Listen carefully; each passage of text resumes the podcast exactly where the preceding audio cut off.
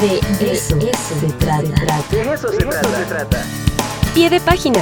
Artículos académicos publicados con Ricardo Villegas. De eso se trata. Bueno, ya está conectado nuestro tocayo Ricardo Villegas. Tocayo, buen día, ¿cómo estás? Hola, hola, qué gusto saludarte. Muy bien, ¿tú qué tal? Muy bien, muy bien. Oye, ¿qué necesito para eh, ser un ciudadano científicamente alfabetizado? Está muy bueno el tema, ¿eh?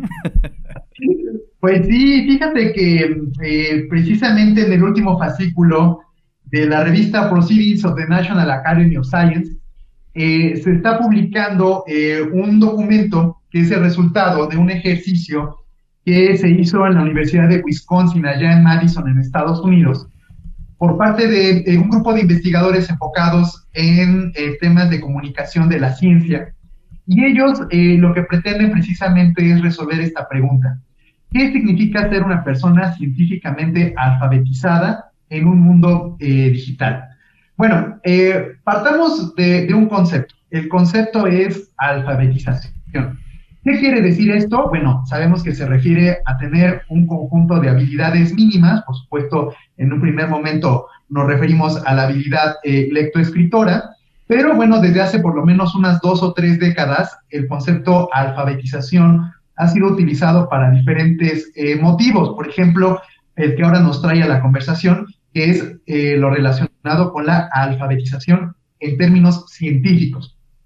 Entonces, bueno, lo que pretendemos eh, abordar es entender a qué nos referimos con la práctica científica y por qué es importante. Ahora, ¿por qué es importante? Bueno, pues simple y sencillamente, pues porque hace muchos, muchos siglos nosotros como, como, como especie, como raza humana, dejamos atrás el pensamiento mágico y eh, apostamos fuertemente por el conocimiento científico como una manera de resolver eh, nuestras grandes dudas, ¿no? Y hoy por hoy tenemos temas tan complejos como es precisamente eh, el COVID o el cambio climático, el tema de las vacunas, la inteligencia artificial o hasta la edición genómica. Todos estos son conceptos eh, científicos que de alguna forma tenemos que entender para poder enfrentarnos a nuestras propias circunstancias.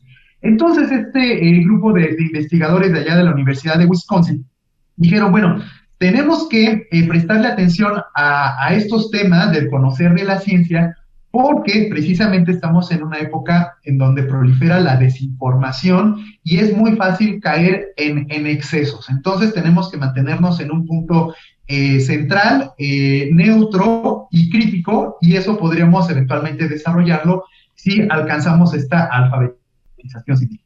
Bueno, la alfabetización científica eh, contempla varios puntos. El primero de ellos es algo que denominan como la alfabetización científica cívica. ¿Qué es esto? Bueno, pues que nosotros, los individuos que andamos aquí por la calle, en el mundo, entendamos conceptos básicos eh, de, la ciencia. O sea, ¿a qué nos referimos cuando decimos un artículo científico, un laboratorio, un fenómeno de investigación, un objeto de estudio? Entendamos a qué nos referimos con eso.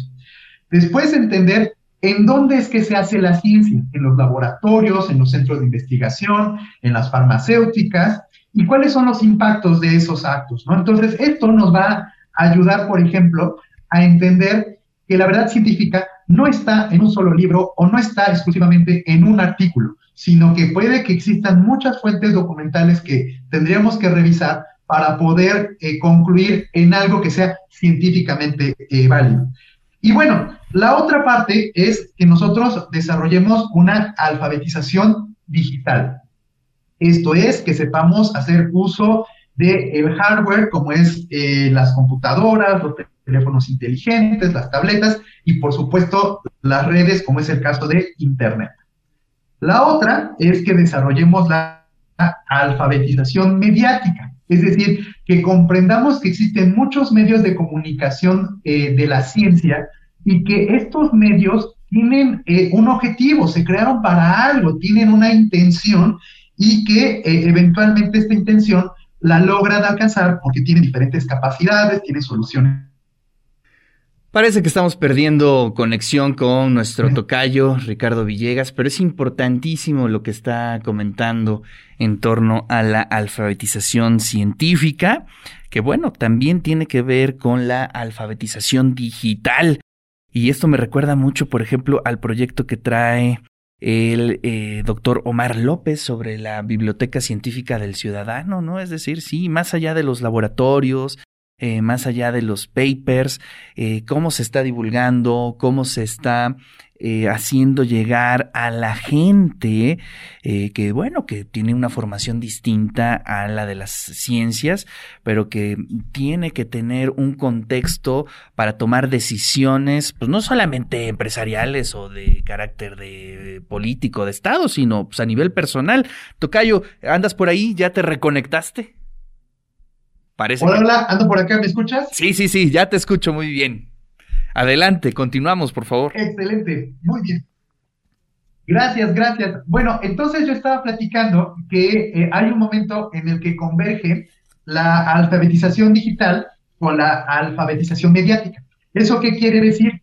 Quiere decir que nosotros ya somos capaces de acceder a información, podemos entender cómo es que la información viaja en las redes y podemos evaluar. Bueno, y el último punto de la alfabetización científica se llama la alfabetización científica cognoscitiva. Esta es la más fuerte.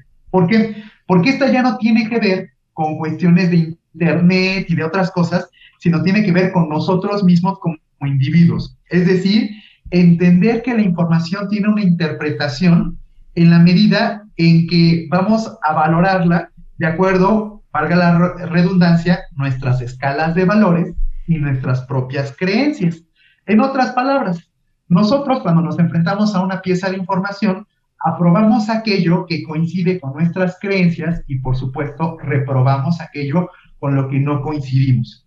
Entonces estos autores lo que nos, eh, lo que nos proponen es que eh, prestemos atención a algo que denominan como la vigilancia epistémica, que no es otra cosa más que ten cuidado con lo que piensas. O sea, ocúpate en valorar qué es lo que tú estás pensando. Porque dice que somos crédulos selectivos. Por ejemplo, no creemos en las vacunas porque decimos que están en periodo de prueba. Pero sí creemos en las mentiras que nos echan los políticos porque me caen bien. Entonces, somos selectivos en lo que creemos. Entonces, lo que dicen estos eh, eh, autores es, ten cuidado con lo que crees porque puede que seas crédulo selectivo, ¿ok? Y bueno, con lo que concluyen estos eh, investigadores es que también tenemos que prestar atención en el conocimiento que tenemos en términos de estadística, porque ya sabemos que muchos de los datos estadísticos contienen información que no son eh, o nos es muy útil para poder comprender exactamente qué es lo que pretendía darse a conocer. Entonces, pues hasta acá la, propuesta de estos eh, autores de la Universidad de Wisconsin. ¿Cómo ves? esto? No, maravilloso, maravilloso. Oye, esto tiene que ir directo a, a este, digamos, a las propuestas de cualquier este, campaña política, ¿no? Sería magnífico tener un apartado en esas propuestas sobre la alfabetización eh, científica digital y la científica cognoscitiva. Es interesantísimo lo que dices porque precisamente en esta última que expusiste es donde se ve el paso de la ciencia sobre una persona, es decir, que lo transforma y que pues de cierta forma lo convierte en una persona eh, crítica, desconfiada, analítica, y eso es maravilloso, ¿no? Claro, por supuesto. Pues fíjate que estos autores, eh, dentro de sus conclusiones, dicen que esto pues no es la panacea, ¿verdad? No es la solución, pero dice, sí puede empezar a ser parte de la solución y el conflicto no está en los niños o en los eh, adolescentes, sino está en nosotros los adultos. Dice, porque nosotros eh, no fuimos formados para ser científicamente alfabetizados, eh, no desarrollamos estas capacidades eh, críticas de evaluación sobre lo que recibimos y eh, prestamos mucho o mucha atención a nuestras creencias, a nuestros valores y esa incidencia de caer solamente en lo que yo creo, en lo que me suena, es lo que provoca una resonancia, es decir, me sueltan una mentira, pero como me suena a lo que creo, entonces automáticamente la doy por verdad y la replico, ¿no? Entonces, por eso es que dice, a ver, eh, señores de más de veintitantos o de más de treinta y tantos, presten atención a lo que están viendo. Eh, decía aquí eh, estos, estos autores, ¿no? hagan esta vigilancia epistémica, ¿no? Entonces, no porque te avienten la mentira y digas, sí, sí, me suena, entonces me la voy a creer. No, como que por un momento retráete y valora realmente desde otros, eh, otros conceptos, otras perspectivas lo que estás escuchando y sobre eso, bueno, pues ya toma tu decisión. Maravilloso. Tocayo, pues muchísimas gracias, muy buena columna, nos escuchamos, nos vemos la próxima semana. Claro que sí, saludos.